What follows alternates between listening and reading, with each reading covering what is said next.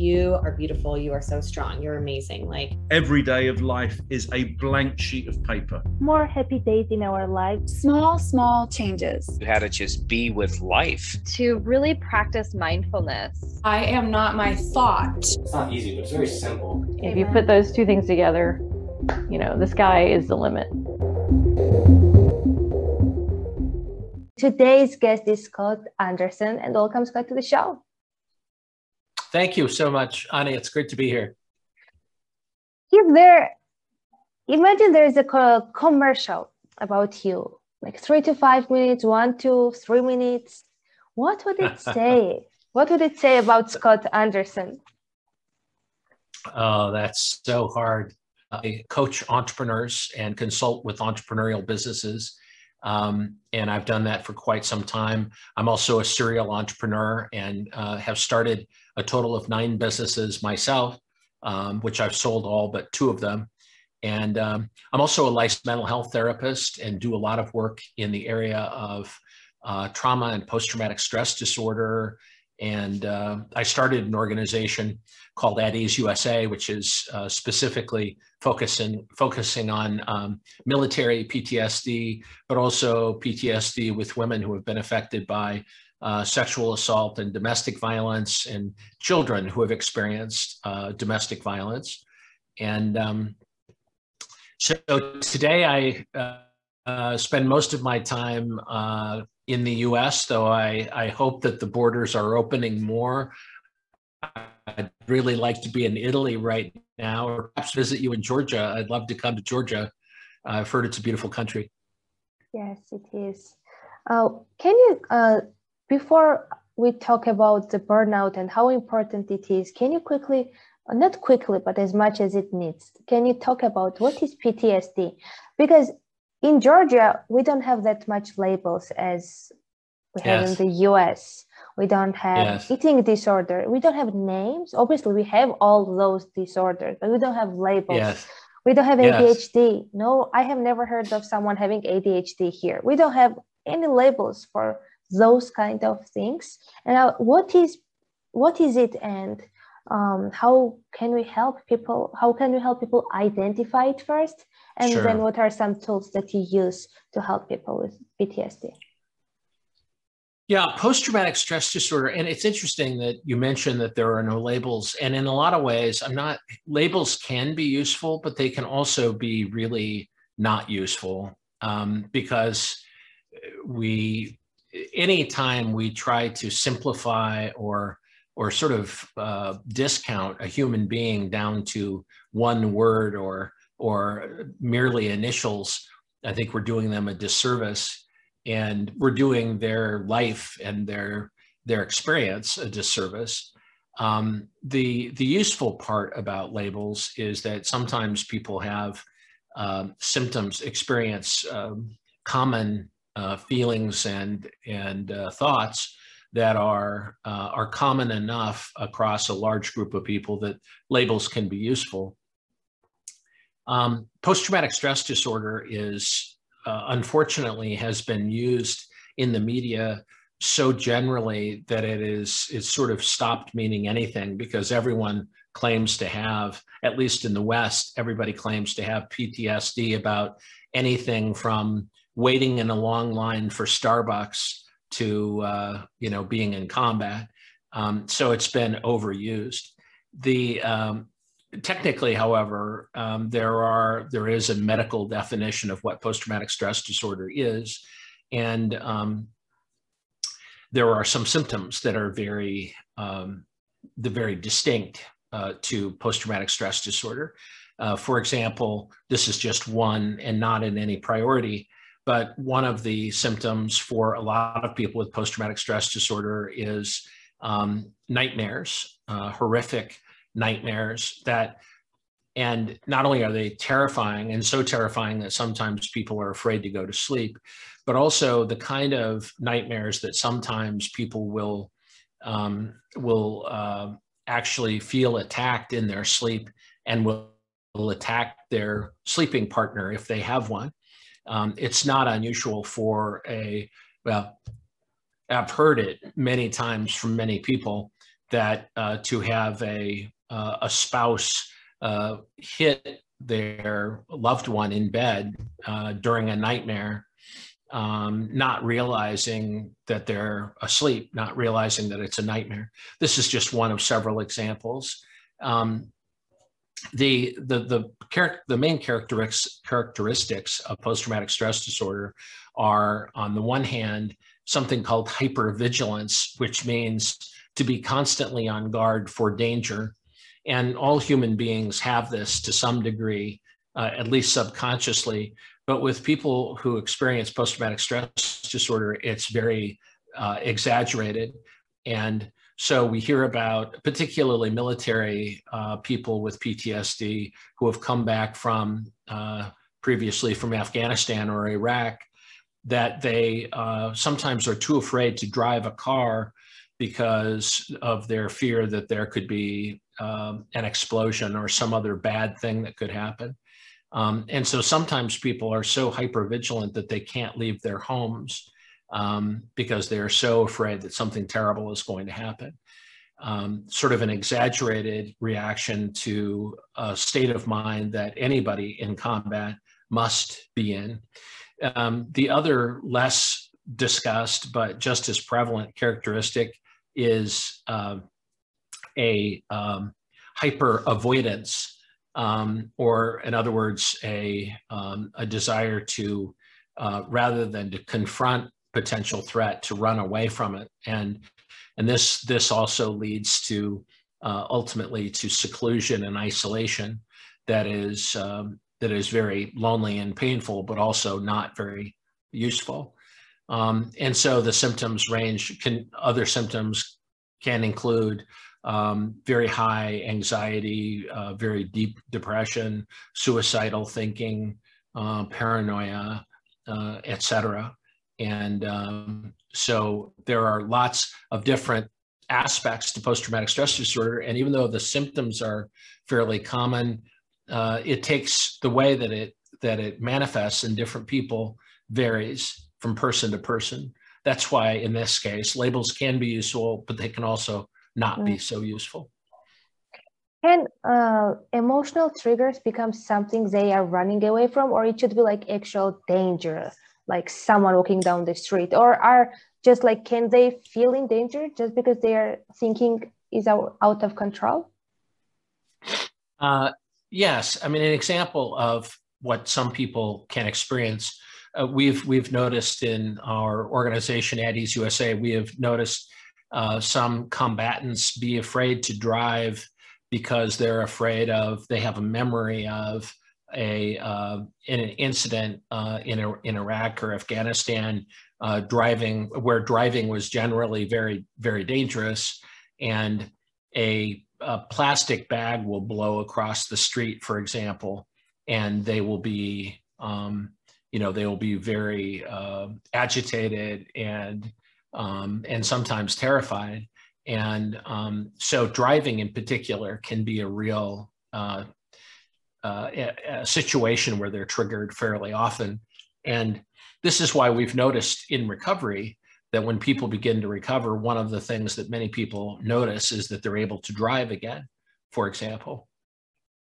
But driving in Iraq and Afghanistan is a very dangerous thing to do. And there are uh, a lot of people who were uh, experienced explosions and attacks um, while driving trauma and uh, obviously there are degrees to trauma but um, i would love to now talk about the burnout and it is very common especially in the united states obviously everywhere but i would say commonly talked about not it's common everywhere.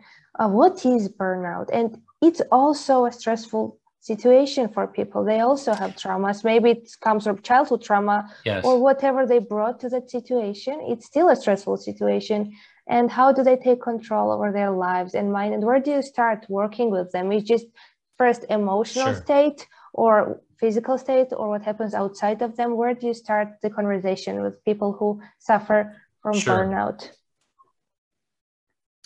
well the way that that i see it the most is in working with entrepreneurs and um, executives in business although at the moment the the degree of burnout throughout the United States is at an all-time high.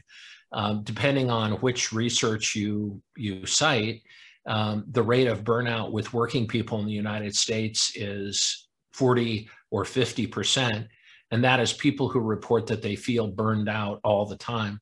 And then again, burnout has a technical definition. Um, the World Health Organization recently classified burnout as a distinct illness. Um, and like PTSD, un- unfortunately, burnout is a term that was first coined in the 70s uh, by a psychologist to try to describe uh, mental and emotional and physical exhaustion for people in the medical field, specifically nurses. And he coined the term burnout. And since then, it's been brought into the the vocabulary, the general vocabulary, and and so people talk about being burned out all the time. Um, it's just been in the last year that the World Health Organization created a um, a or a, a designated uh, burnout as a bona fide illness. Um, although it's been studied for many years since the early 80s um, there is a uh, professor at University of California, Berkeley, Christina Maslach, who's probably the best known um, researcher uh, and expert in workplace burnout. And she created something called the Maslach Burnout Inventory, which is the generally regarded as the gold standard assessment for burnout in the workplace. Um, but what we what we notice uh, the statistic or the characteristics or the symptoms that the WHO has come up with are basically three things that are unique to uh, burnout. One of them is um, complete exhaustion. And by this, we mean uh, not just exhaustion at the end of the day, but, but pretty much 24 7 exhaustion. So that when I talk to a lot of my clients, they say that they are uh, that they're completely exhausted at the end of the day. But even after getting a good night's sleep, they wake up exhausted, feeling exhausted. So there's never a feeling of recovery in terms of energy. There's a feeling of being completely drained and not having enough energy to do the job. Um, by the time people have experienced that level or that symptom of exhaustion, they're probably they've probably been in burnout for some time. But exhaustion is the thing that people notice first and foremost. Um, other characteristics are um, one of them that's that's very very common is a feeling of uh, of isolation from the people that you work with and, and also potentially from other people. And this isolation can take the form of um, being feeling uh, negative towards the people that you work for, or sometimes in its worst extent, um, th- there there can be a feeling of real resentment and um, and uh, anger towards uh, the company that you work for, the people that you work with and for, even uh, resentment towards your own uh, customers and uh, or your business partners or your investors. Um, and so this is is another unique um, characteristic of burnout. And so relationships tend to uh, fray and um, the uh, there's also a sense that the um, of uh, of unfairness um, uh, uh, that they're being that people are being treated in an unfair way, and in fact, they may be being treated in an unfair way. Um, but there is a perception that um, that uh, your business colleagues and the business in, in general is really being um, designed in a way to um, take advantage of you. And this is the fine line because in a lot of work situations, that's true. There's, or at least there's an element of that truth. Um, so uh, one of the things we found about people that are burned out is that there tends to be a very high level of um, very high standards that the individual sets for themselves, um, and usually an impossibly uh, an impossible to achieve level uh, of achievement, or we would say perfectionism in, in some cases. There tends to be a, um, a sense that um, the frustration is that I have too much work to do and I can't do it at a level that is uh, up to my own standards.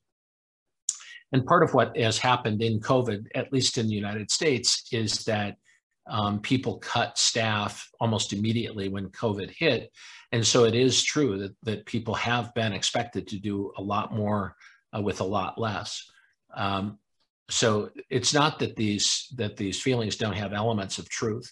Um, but what ends up happening is when by the time I talk to people that are burned out is that they've lost all their motivation.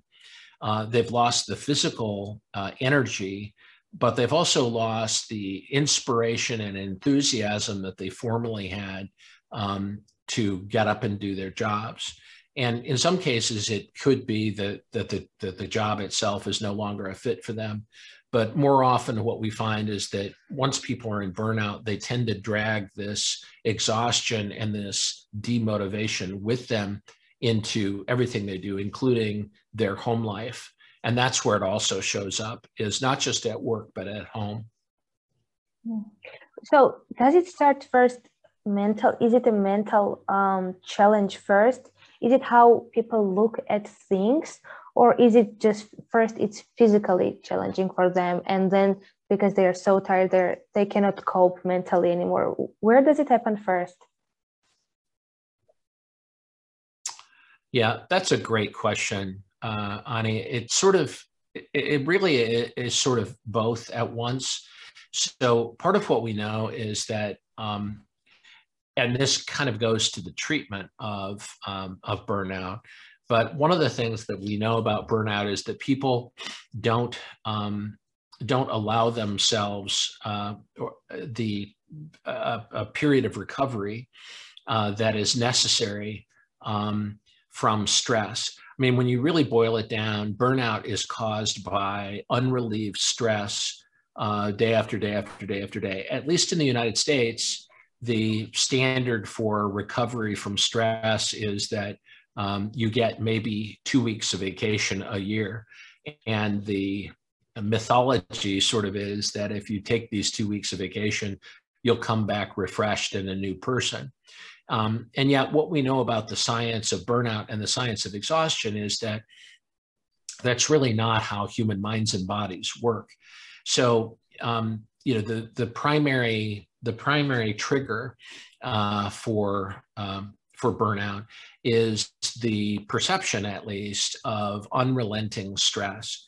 And so, all day long, a lot of people, from the moment that they wake up and even in their sleep, they're stressed about their work. They're worried about their work. They have the sense that they have more work than they can do, that they'll never catch up, and they can, and that they can't do it at the level that they need to do it um, either to meet their own standards or their employees' standards. So two things happen at once. There's first the there's emotional and psychological overwhelm. Um, and there is also your body reacts to stress by producing a number of different hormones, including cortisol and adrenaline, and um, also, also some uh, pleasure um, hormones when you achieve tasks such as dopamine. Mm-hmm. And the idea is to try to, uh, our brain creates chemicals to help us keep up with the perceived level of stress. The problem is that if you are if you feel that you are stressed at all times, your body depletes itself and it can't generate enough um, uh, adrenaline and, and cortisol and basically stress reaction hormones to keep up with 24 hours of stress. And so we deplete our hormonal systems. So there's definitely a physical component to it.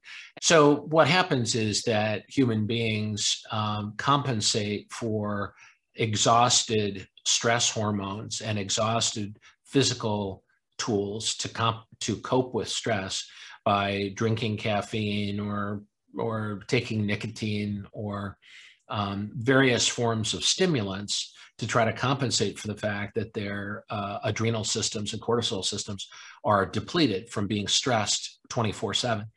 Um, and this leads to more and more exhaustion. There might be a spike in energy followed by a crash. Um, and so this actually makes the exhaustion even worse.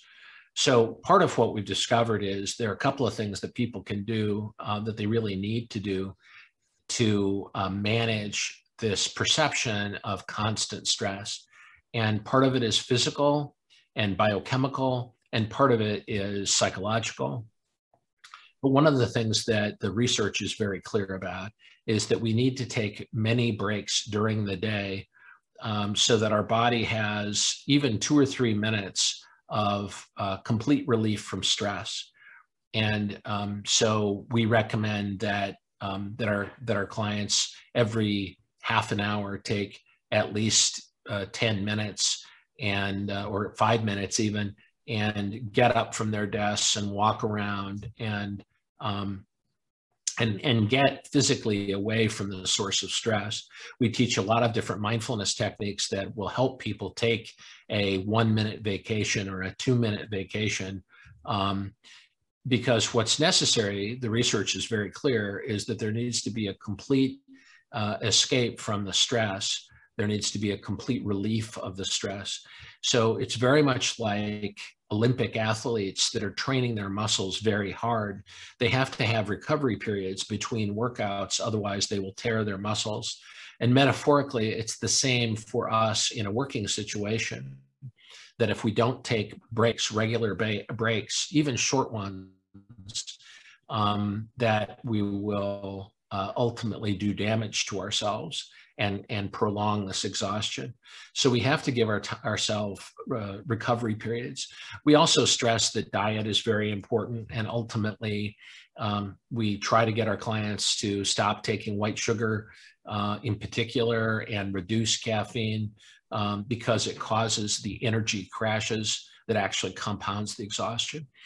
Um, psychologically, also, what we really want people to do is there's a feeling of being, of having out of control stress, or in other words, um, that they no longer, that people feel as though they no longer have control over their lives, that they are constantly under attack by work stressors.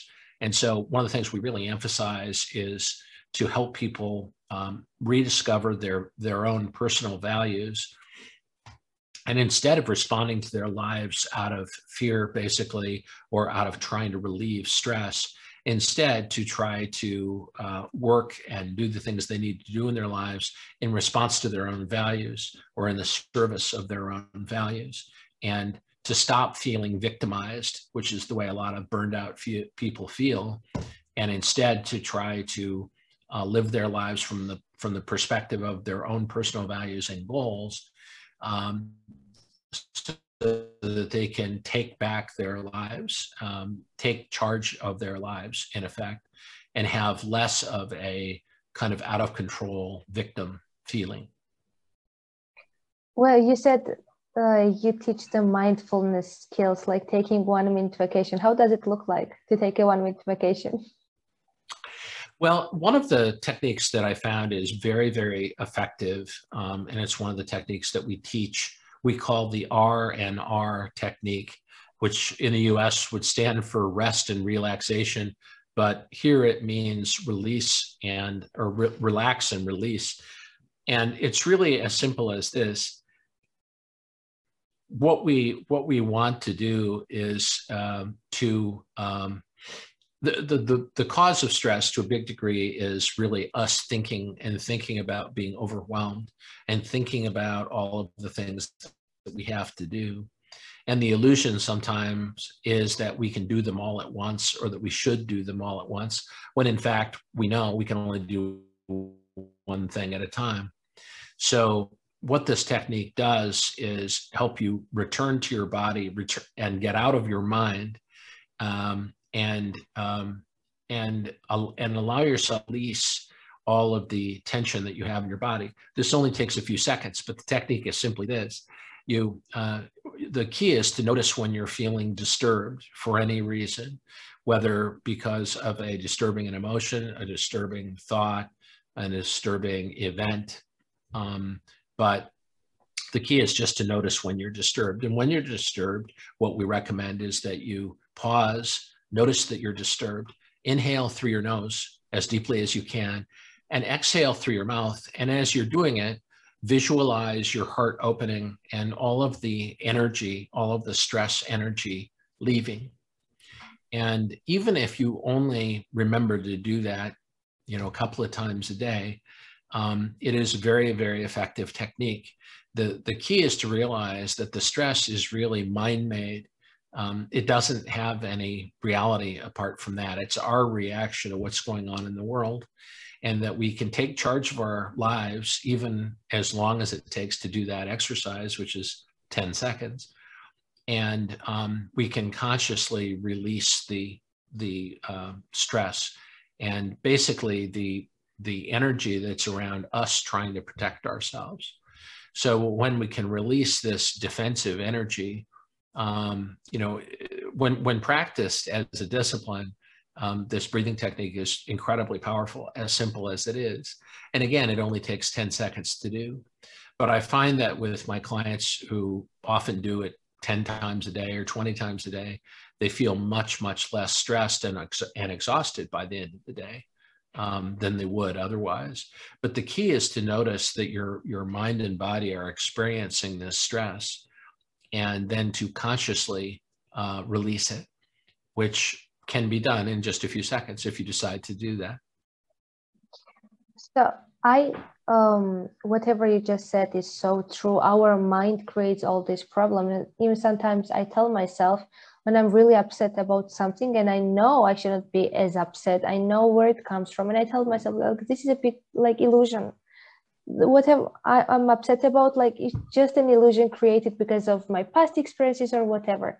But so often people, um, even if you tell them that this is not a, a big problem and they see it bigger, they feel it like we are minimizing their pain because as for children. Yes. When I have a toddler, he's four year old, and he cries about stuff that it just I don't know. For him, it's real, but I tell him like, yes, I'm pretty sure you're upset, and I try to live in his reality because he just too emotional to live in mine or to be logical. So, what do you tell, obviously, to adults when they are truly making their problem bigger and because they are focusing on the problem the problem gets bigger rather than if we focus on solution the solution will get bigger what is your the, the words you use or yes. the conversation because it's so you have to be so careful while you're talking to people who have this intense reality created in their mind what yes. are some words to use with them the when people are triggered and upset the thing that that they're experiencing is being we say in their heads and literally what's what's happening is that they're reliving something uh, that's a, a, memory or a habit pattern um, in their minds and so the it's difficult sometimes to persuade people to do this uh, to instead of focusing on their minds to focus on the their bodies uh, and, and, what they're actually experiencing right now in the present moment. Um, but one of the exercises that I use when people are very triggered is I ask them to listen, to close their eyes and listen, uh, and try to identify five different noises. And um, similarly, I would ask them to identify, if they can, five different smells. Um, and I would ask them to, with their fingers, to just notice what they're experiencing, what they feel in, in the sense of touch right now. I ask them to, to think about the temperature in the room. And the idea is to not only bring them back into their bodies and out of their minds, but also to um, have them encounter what's really happening in this moment um, because it feels these memories or uh, you know we could call them even flashbacks or triggered moments are not happening you know not really uh, they feel as though they're really happening right now in this moment. But in fact all it all it is is a memory. You know we're we're taught to uh, as parents we teach our children to try to take our brains seriously. Or in other words um, we're we're taught uh, we we teach children uh, not to walk in the street, for example, not to go into the street because it is dangerous. Um, this, there's nothing dangerous about the street per se, uh, but we teach children that the, essentially is that the street can be dangerous. And so as children, we remember that uh, because we're told that as a young age when we have very few filters and very little executive brain uh, activity where we can discriminate and understand what a parent is saying. So when we're told that, you know, the street is dangerous or perhaps dogs don't, you know, don't pet a certain dog, a dog might be dangerous. Our little tiny brains take that literally and we think the street is dangerous and dogs are dangerous. Maybe, right? And so, or strangers are dangerous.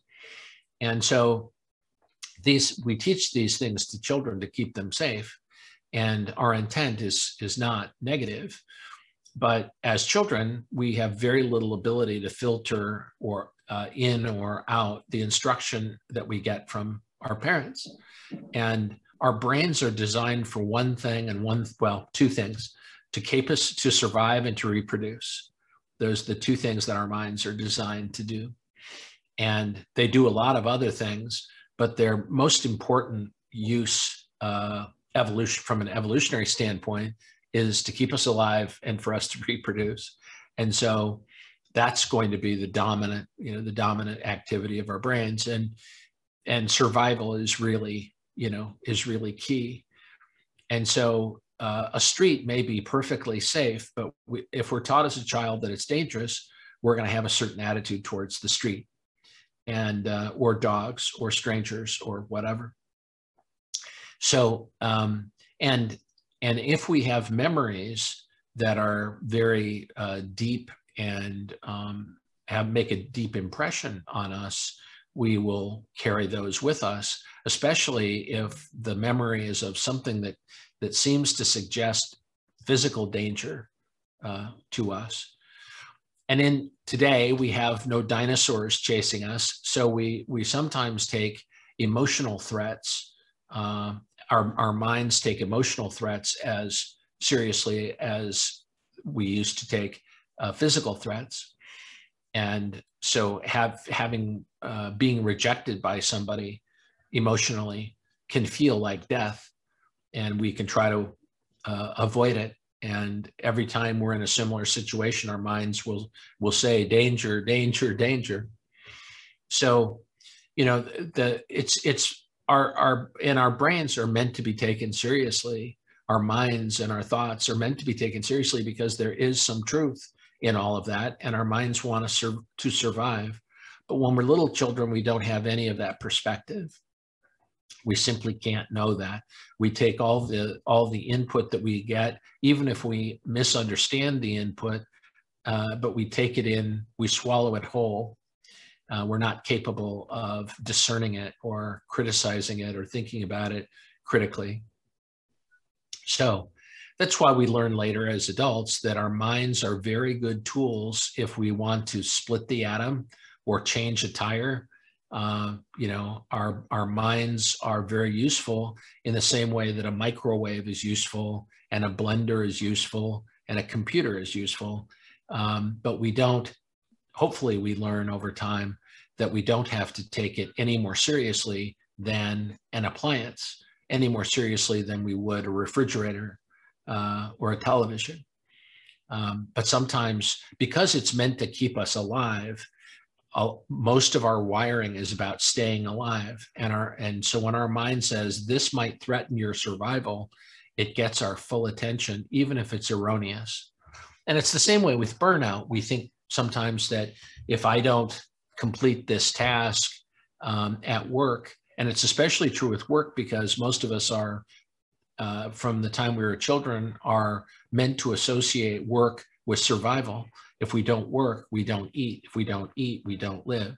And so, from a very young age, in subtle ways and in very overt ways, we're told that work is survival.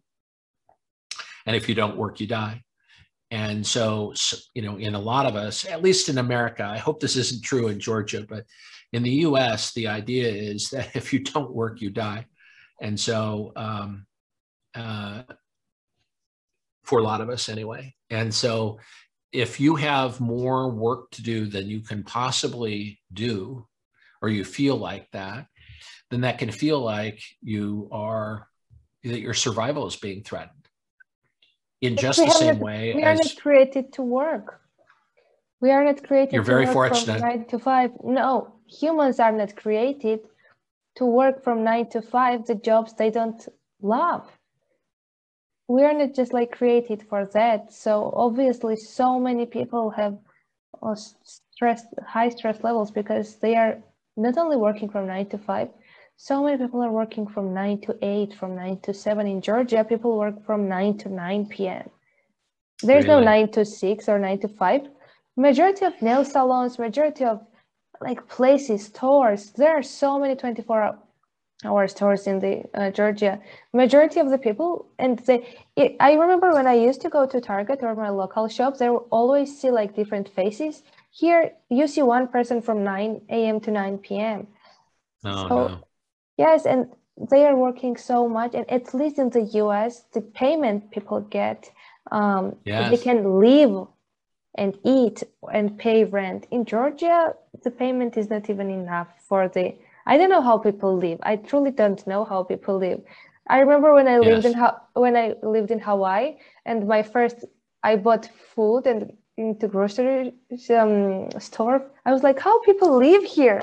And uh, then then I came back here and I'm like, how people live here? There are some places where people make so much less money than it costs to live there. And obviously, we are not created to work all the time, and we are not created Yes. for all this life. I go to the villages and I see people so much happier and so much peaceful. They don't have much. They are still working, but they are working on their land and they are taking naps in between, and they seem to have simpler life, but they are so much more peaceful and so they are enjoying their life they are in service they cook they clean women and also they work they have animals and those people are so much happier than so many uh, people that i saw in the us that make a lot of money they feel seem and feel their energy is already stressful so it just there is it is normal i think for people to feel tired and stressed and Yes. they are so burned out. Yes. Well, and you know, as you've discovered, and as I've discovered, um, being able to run a remote business or an online business is, you know, one of the ways, at least, to take back um, some freedom, uh, to to take back more control over your life, um, to provide tremendous value to your clients uh, but to do so in a much more efficient way and um, to be able to live in Hawaii or Georgia or the US or wherever you want. Um, so there are some there are some answers for sure. And I'm seeing more and more and more people now who I was talking to a colleague this morning who, after a 25 year career in corporate America, is quitting. Uh, I think she quit. She quits today, maybe, and uh, she's going to start an online business. And she will simplify her life. She will reduce her expenses, but she will also reduce her stress dramatically. So um, this is the opportunity. Yes, where can people find you if they want to know more about you, or if they feel burned out, or if they have PTSD, or you are doing so much more than we covered here. So where can people find you? Oh, thank you. Uh, the best place to find me is uh, my executive coaching website, which is double dare you uh, dot us for United States. So it's double dare you dot us, and there you'll find information about burnout and lots of other things. If is there any uh, before we finish, and I ask you my last question, is there any topic you wanted to cover, and I, did, I didn't got the chance to ask you the question about it? Uh, it's a great question. Um, well, I'd love to know more about Georgia. I'd love to ask you a question about Georgia, but this probably isn't the time. No, you Uh, can what- ask what is the what is the the mountain If I can. in Okay, that's what I was What planning to say. If I can answer it, and I was planning to say, don't ask me a geographic question. there are some there are some beautiful mountains in in Georgia.